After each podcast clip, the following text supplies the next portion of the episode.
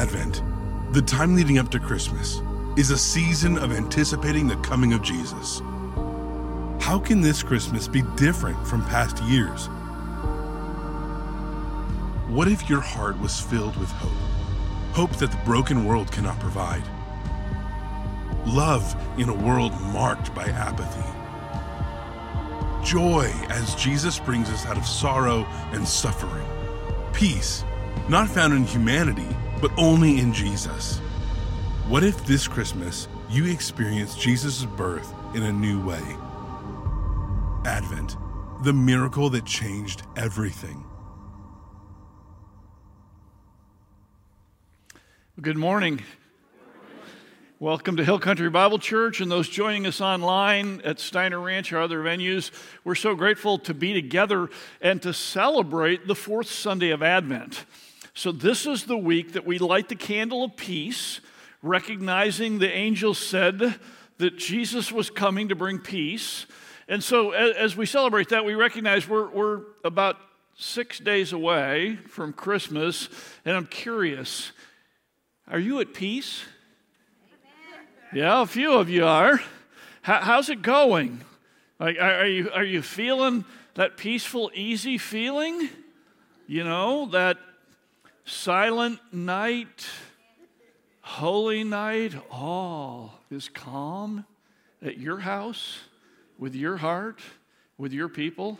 Hey, you ever just wonder what would it be like if everybody just shut up?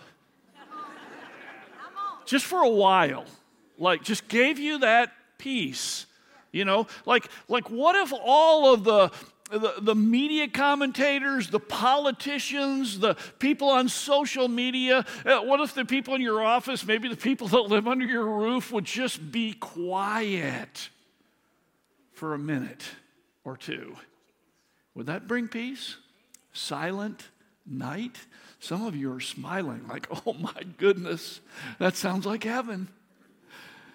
Well, uh, there were a group of monks that lived in a monastery, and they thought that, like, if we all take a vow of silence, then we'll have peace. And so they had a vow of silence, and, and the deal was that every year on Christmas Day, they would break the silence by allowing one of the monks to make one sentence statement.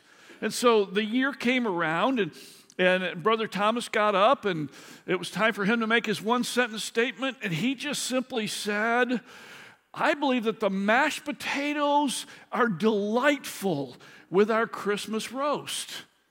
And he sat down. 365 days of silence. And the next Christmas, Brother Michael got up and he said, The mashed potatoes are lumpy and I despise them. Sat down, 365 days of silence. The next Christmas, it was time for Brother Paul to give his one sentence, and he stood up and he said, I can't stand the constant bickering around here.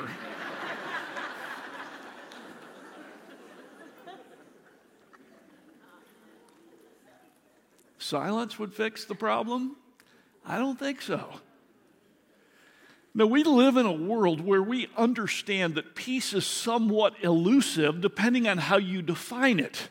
Now, if you're looking at things like war or incivility, if you're looking at things like family conflicts or maybe even internal personal turmoil, you know that that's not peaceful. And yet, there is a sense that we're looking for peace whether we're finding it or whether we're not finding it. And here's what's so interesting many people come to their celebration of Christmas thinking that if it's a good Christmas, that means like everything goes well, all my circumstances work out, nobody has a health problem, everybody gets to show up, nobody has a fight, there is no conflict, I get all the presents that everybody wanted including my own. And that's going to be a peaceful Christmas. And yet, the first Christmas was nothing like that. Now, put yourself in Mary's shoes. Delivering a baby after traveling on a donkey to a town that you didn't know, in a cattle stall. with no epidural? Like, think about it. If any of us had experienced what Mary and Joseph experienced at Christmas in one of our Christmases, we would say that was the worst Christmas ever, right? So, this elusive idea that Christmas ought to be something that just everything goes right and that makes Christmas peaceful, we may be missing the whole point. In fact, the angels proclaimed something profound. And today we want to look at that because I want you to understand God's plan for peace. So here's what the angel said the angel said to them, the shepherds, Do not be afraid. I bring you good news of great joy that will be for all the people. Today in the town of David, a Savior has been born to you. He is Christ the Lord. This will be a sign to you. You will find a baby wrapped in cloths and lying in a manger. Suddenly, a great company of the heavenly host appeared with the angel, praising God and saying, Glory to God in the highest, and on earth, peace to men on whom his favor rests. So there is a promise of peace here. Now, now here's what I need you to do. Like, I'm going to take you down a path of giving you some information from the scripture that I think is going to blow your mind change your perspective about Christmas and your understanding of God's ultimate plan for the world. Now, as I do that, I'm especially encouraging uh, teenagers here and young adults to dial in so that you can explain this to your parents later on in the day when they go, huh? What was he talking about? Okay, so dial in. So there's a promise of peace and, it's interesting because the, the promise of peace seems to unfold in, in, a, in a way that's interesting. There's, it has something to do with people. The peace that's coming has something to do with people. And in contrast to heaven, glory to God in the highest, it has something to do with earth. Okay? So it has something to do with people and it has something to do with earth. And this is very profound because Jesus is the source of this. The coming of Jesus inaugurates this. Jesus is the one that makes this peace possible. But do those two things happen simultaneously?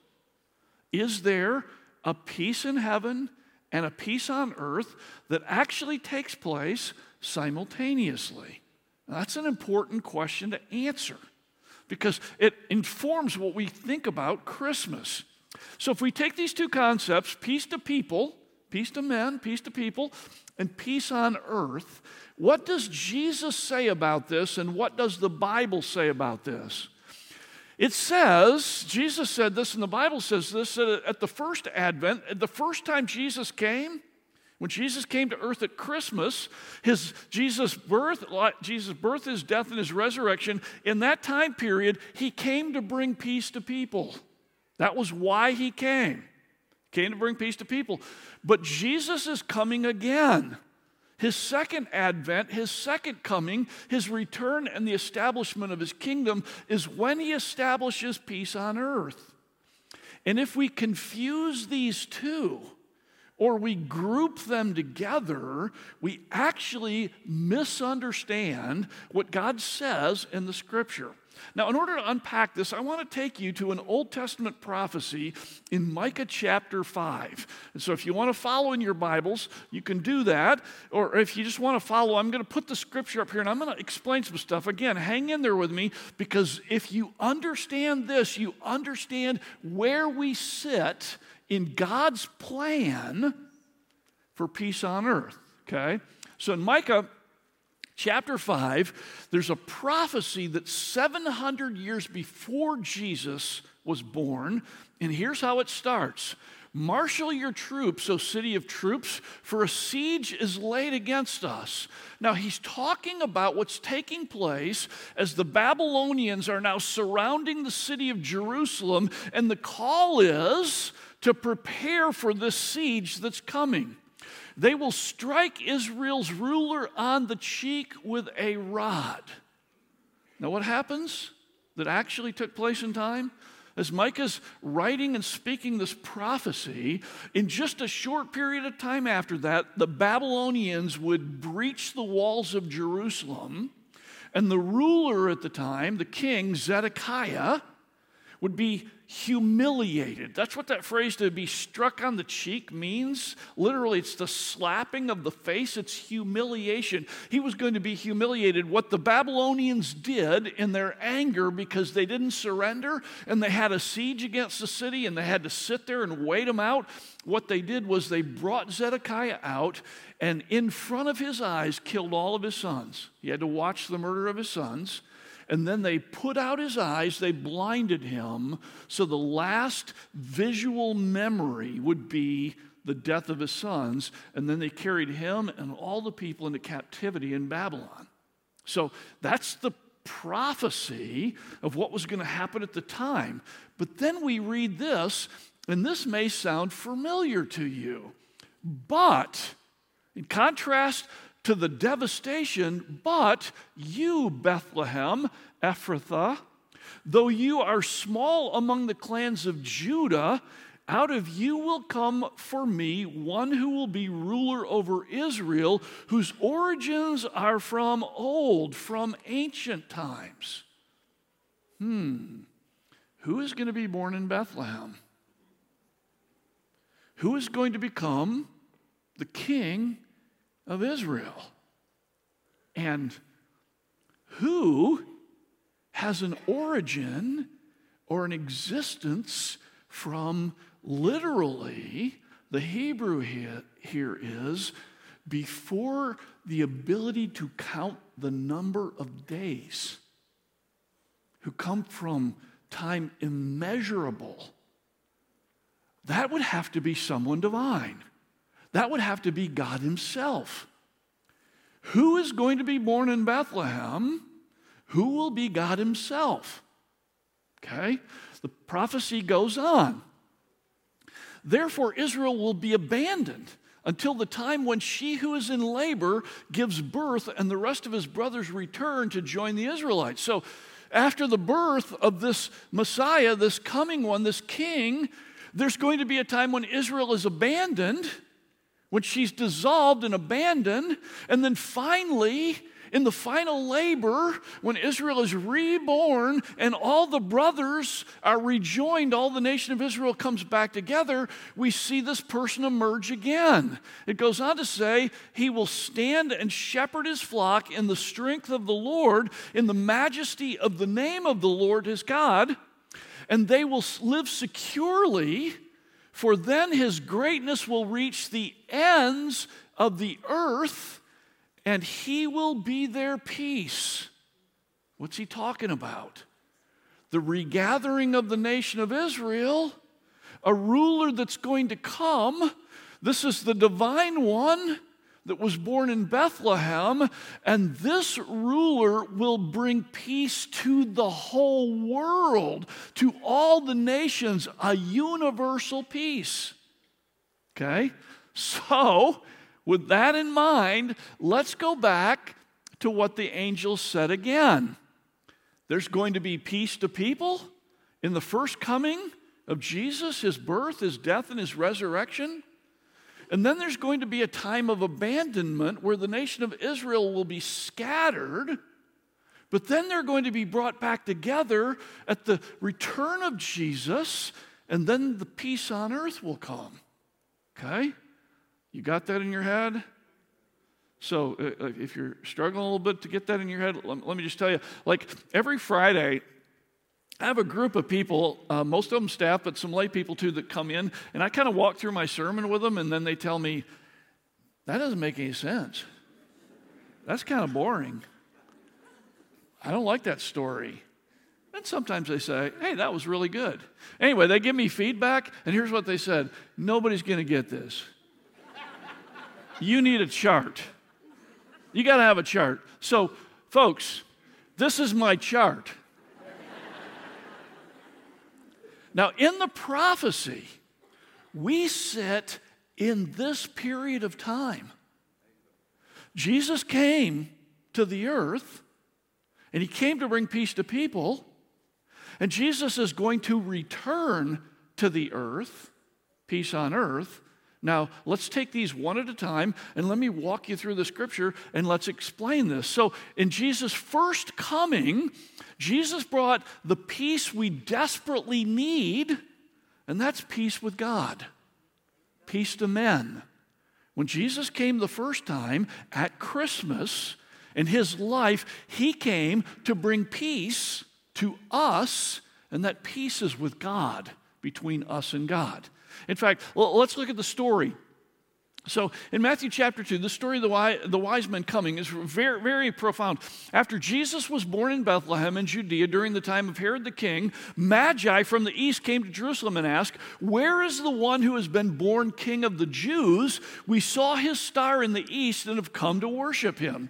So we, are familiar with this part of the story, right? This, this part of the story, we, like we know. What's interesting about this part is the people who are coming. These are Magi now, the Magi were people who were scholars in both religion and astronomy.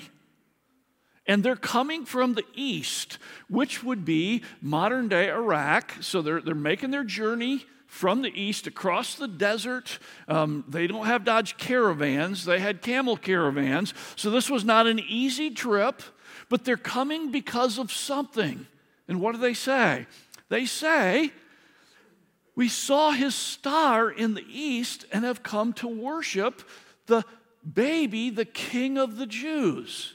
Now, you might ask yourself the question well, like, what does all that mean? Eh, why a star that they've seen in the sky? They, they look at that and they associate it somehow with a king uh, being born in Israel. Like, where does all this come from? Well, it's hard to say. I mean, we don't have documents from them as to what they were looking at, but it's very possible because there was a prophecy 1400 years earlier from a prophet that was prophesying against Israel. And in the middle of his prophecy, he makes this statement. And here's what he says in Numbers I see him, but not now. I behold him, but not near. A star will come out of Jacob. A scepter will rise out of Israel. Interesting prophecy. Like, I see someone who's going to have the scepter. Now, what's the scepter associated with? Being a king, right? I see a king coming. I see him, but he's not now. It's not a near period of time. He's holding a scepter, and there's a star associated with Jacob. There's a star that somehow is pointing to him, and he's coming from the line of Jacob, which means he's a Jew. And so the Magi are saying, Hey, we saw his star. We're looking for the King of the Jews that has been born. And where do they go? They go to the city of Jerusalem because you would expect that a king would be born in the capital city. And they're asking the question what's interesting is nobody says, What in the world are you talking about? That's the most ridiculous thing of all. In fact, actually, the people there at the time took this very seriously. We see as Matthew continues, when King Herod heard this, he was disturbed and all Jerusalem with him. It, it, it, makes sense that he would be disturbed because he is the ruling king. He doesn't have a son, their child that was just born, and he was actually one of the most evil, vile people that's ever lived. As an overlord, he regularly killed family members that he thought might be interested in his throne. This was Herod, that's how paranoid he was. In fact, get this, he knew nobody would mourn him at his death. So he ordered his soldiers uh, upon his death to go through the city and kill the most beloved citizens in the city so that at least somebody would be crying when he died. So you can see that when King Herod is disturbed, all of Jerusalem is disturbed too. Like, don't get Herod upset. And, and when he called together all the people's chief priests and teachers of the law, he asked them where the Christ, that's the Messiah, the promised one, where the Christ was to be born. And you'd think all the scholars would be like, how would we know that? But that's not what they do. They open to the prophecy we just looked at in Micah chapter 5, and they say to him, in Bethlehem, in Judea, they replied, This is what the prophet has written. But you, Bethlehem, in the land of Judah, are by no means least among the rulers of Judah, for out of you will come a ruler who will be the shepherd of my people, Israel. They go right back to that 700 year old prophecy that we just read, and they say, We know exactly where he's going to be born. He's going to be born in Bethlehem. For those of you who are skeptics, This is just one of almost a hundred prophecies in the Old Testament that detail things like exactly where Jesus was going to be born. Now, some people have raised the, the argument about these prophecies. Well, probably Jesus knew the prophecies and he tried to kind of live them out in such a way that it would look like he was the Messiah. But he wasn't born here.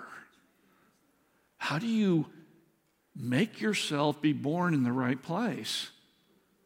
This is just one line of evidence to explain why billions of people on the planet believe in Jesus and follow Jesus because like this is just one more of those examples anyway they know exactly where jesus is going to be born and and and, and Herod takes this seriously. Then Herod called the Magi secretly and he found out from them the exact time that the star had appeared. And we find out in the rest of the story, his intent is try to kill the baby. So he wants to know, like, exactly when the star appeared because that's the time frame in which he needs to exterminate any male that was born in that region during that period of time. So he's dead serious on this happening. Now we know the rest of the story that the Magi make their way, they find Jesus.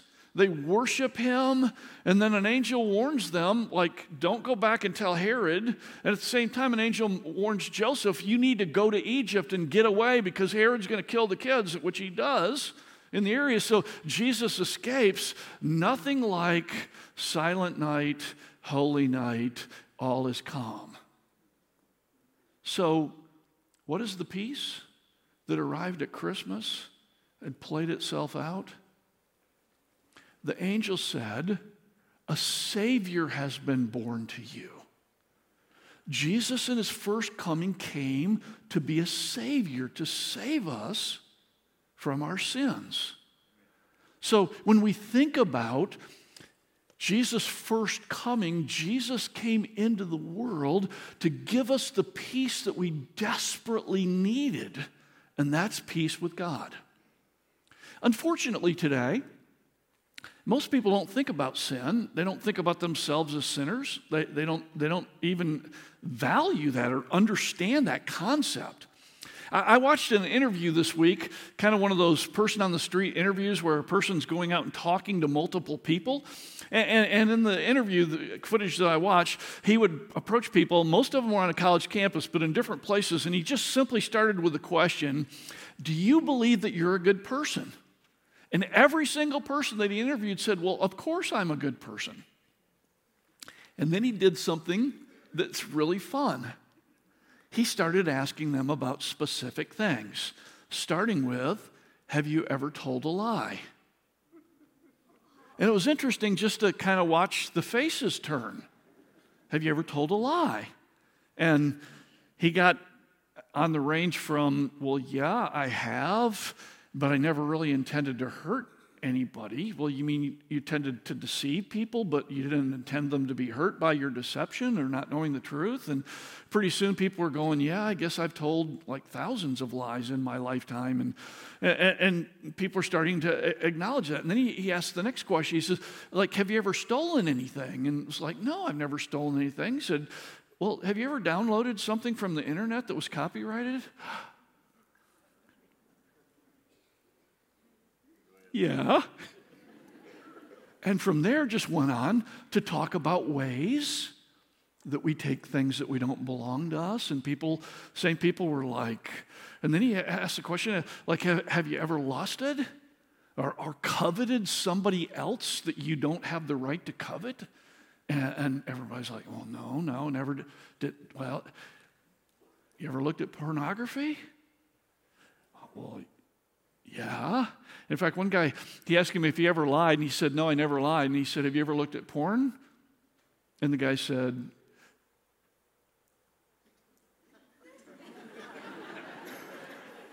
Well, yeah. And he said, And you never lied? Because he just lied about it. So, I mean, it's so interesting just watching people move through those conversations when asked about specific things. By the end, each person that was being interviewed, each person said, Well, I guess I'm not good, but I'm just like everybody else. Precisely. None of us are good. Like when we ask the question, Am I good? we're talking in relative terms. We're looking at other people that are worse than us, and we're saying because we're better, therefore we're good. And that's just talking about the sins that we commit, the sins of commission, like the things that we choose to do. What about the good that we have opportunity to do for other people that we don't do? That's the sins of omission. Like when I have a chance to help someone, to listen to someone, to invest in someone, and I choose not to do, does that make me basically a good person? You see, the Bible is very clear that all of us, every one of us, me, you, all of us, have sinned and fallen short of God's righteous standards. We have not lived up to the righteousness that God created us to live up to. And we've replaced it with our own selfish appetites and desires, and we've all done it. And that's why we all universally have a tendency to, to overlook it and to say, well, no, that's not really true because we're all this way. But when Jesus came, Jesus said, For God so loved the world that he gave his one and only Son that whoever believes in him would not perish, coming under the judgment of God for our sin, but have eternal life. That's the peace with God that God promised in Jesus' first coming to earth. That you actually can have a relationship with God where the sins that you've committed have been forgiven because Jesus died to take your punishment and my punishment. So a just and holy God accepts the punishment of Jesus in place of what I deserve, and therefore we are granted forgiveness, and our relationship with God is restored. That's peace with God. That's what we desperately need. And that's why Jesus came the first time to give us that peace with God. And if you as a person have never put your faith in Jesus, just admitted, God, I realize, like, I'm not perfect, I'm a sinner, I violated your law. And I believe, Jesus, that you came and you died in my place. Jesus, forgive me of my sins.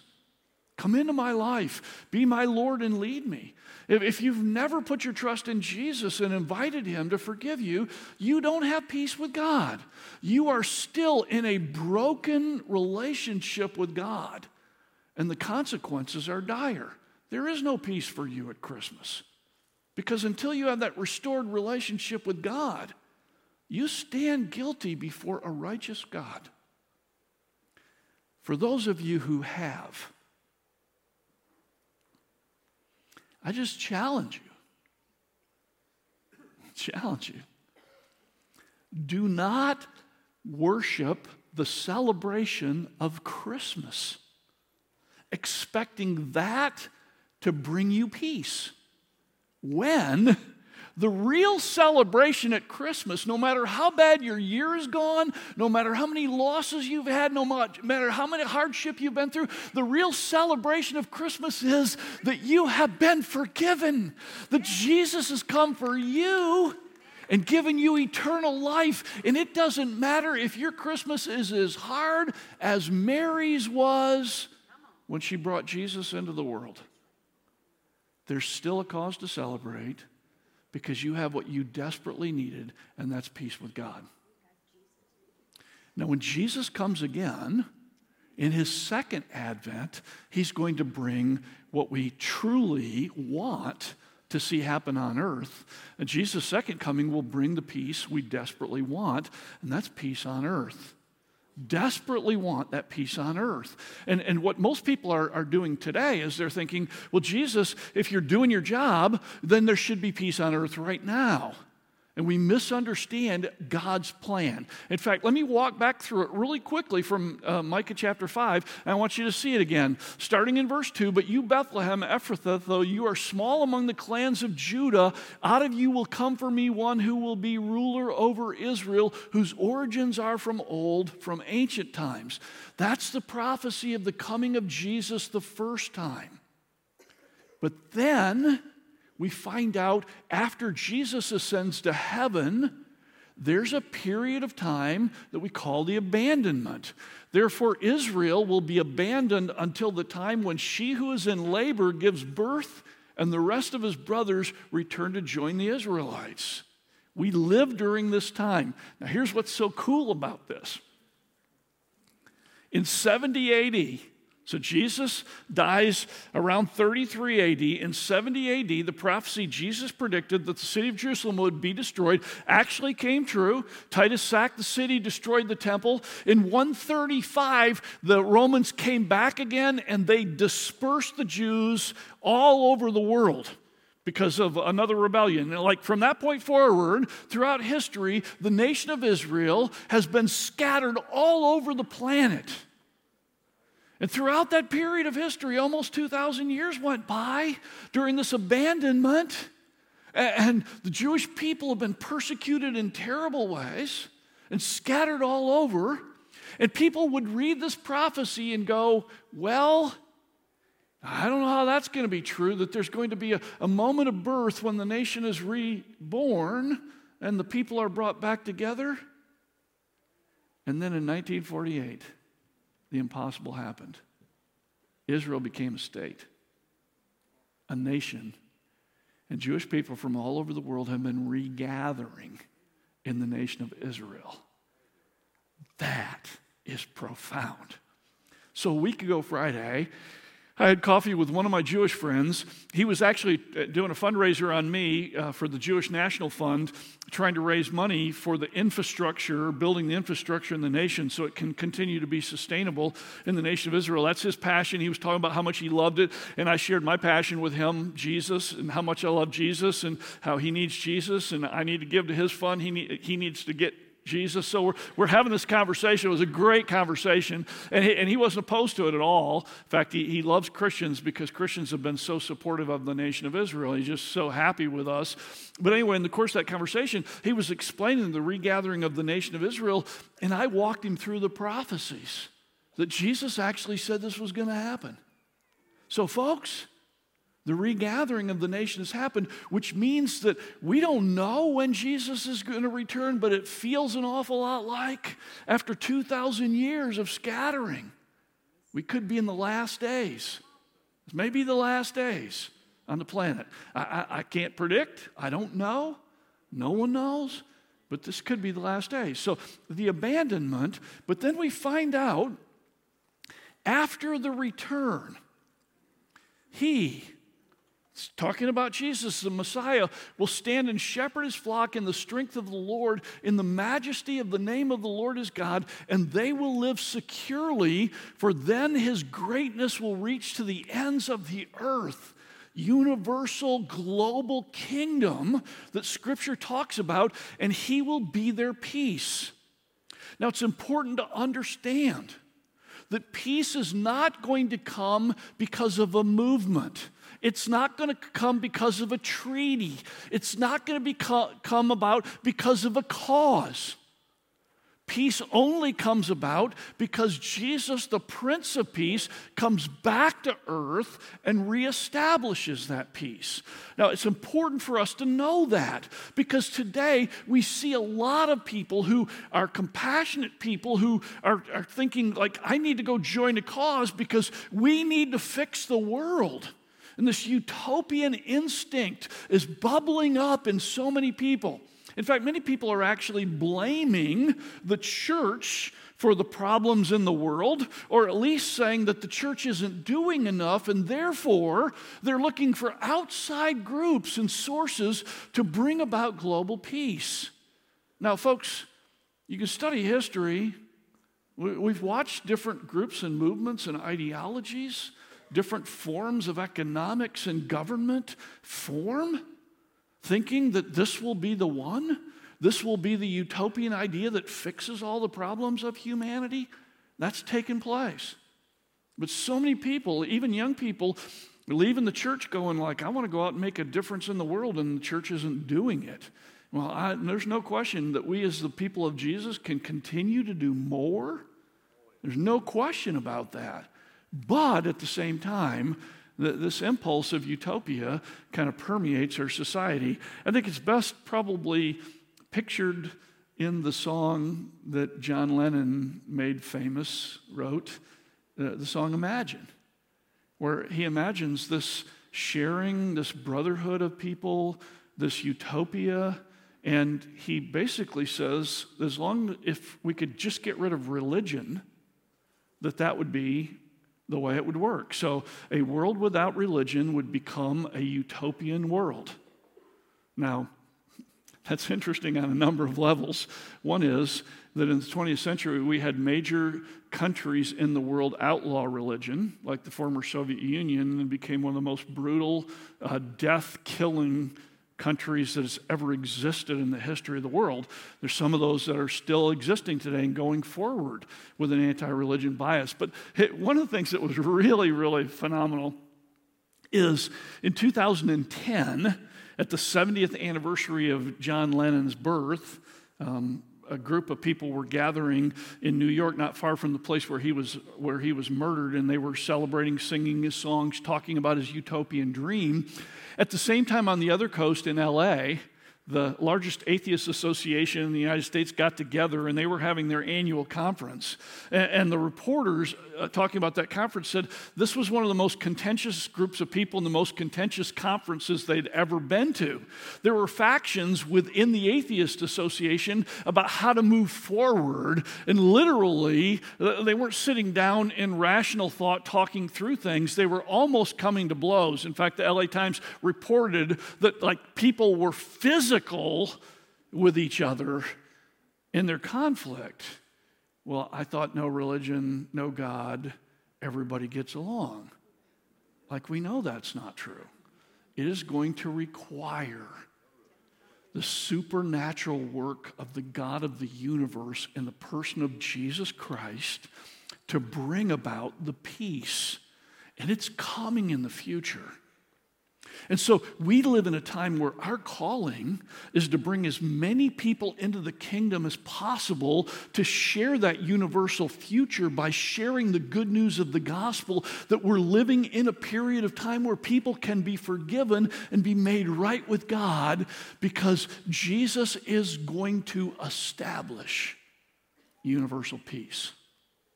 Now, what's so interesting when we think about that is that here we sit at Christmas with the promise that God is going to bring peace to people, and He already has.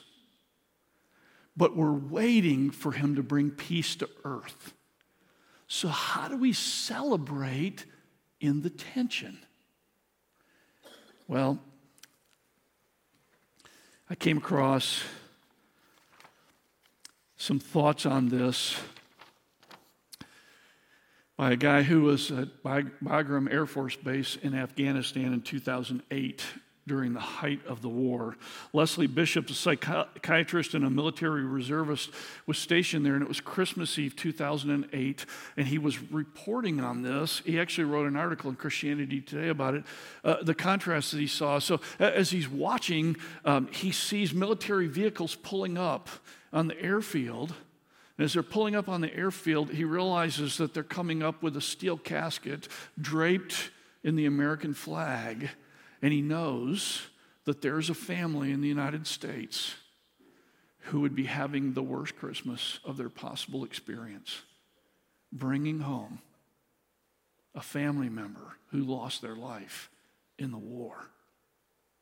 But at the same time, as he made his way across the base, he saw exactly the opposite a, gr- a group of service people were, were standing with candles singing Christmas carols at the top of their voice. And the amphitheater was beginning to fill up with people that were going to attend the Christmas pageant show. And the chapel was also filling up with people that were going to attend the Christmas Eve service. And all of these things were going on simultaneously the, the war and the death and the sadness and the celebration happening at the same time no peace on earth, and yet Jesus has come into the world.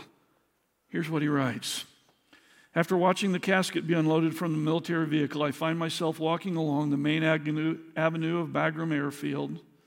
All is different soldiers holding candles, belling out Christmas carols, luminaries along the walkway, the auditorium where the cheerful uniformed men and women enter for the concert, blocks away, the chapels filling, all these things happening. He says, Jesus did not come to just to provide a, an occasion to sing carols, drink toasts, feast, and exchange gifts. That's not why he came. But we are right to do these things because he came even as soldiers die and families grieve, it's right to celebrate. In his coming, he brought joy and peace, that joy that overcomes our sorrow, and the only kind of peace that ultimately matters.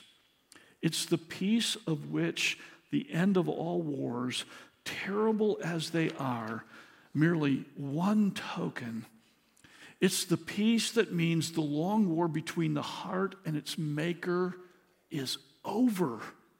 It's a peace treaty offered in Bethlehem and signed in blood on Calvary. Bishop concludes. So, joy to the world and to every celebrating or grieving or hurting soul in it. The Lord has come. Let heaven and nature and even those who stand watch with lighted candles in the shadow of death, may they sing. Because Jesus has come to bring the peace that we so desperately need peace with God. We sing. Because Jesus is coming to bring the peace that we so desperately need peace on earth we celebrate. Christmas is a time to celebrate Jesus. And when we celebrate Jesus, we have joy in the confusion, we have joy in the conflict, and we have joy in our Savior. Let's bow our heads for prayer. Father in heaven, my prayer is that for just a moment, we could let go of our expectations and embrace your realities. Peace with you, eternal peace. That's something to celebrate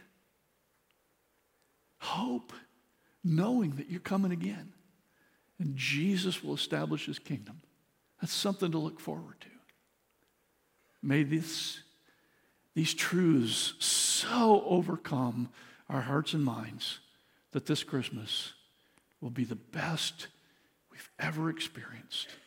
In the name of Jesus, we pray. Amen.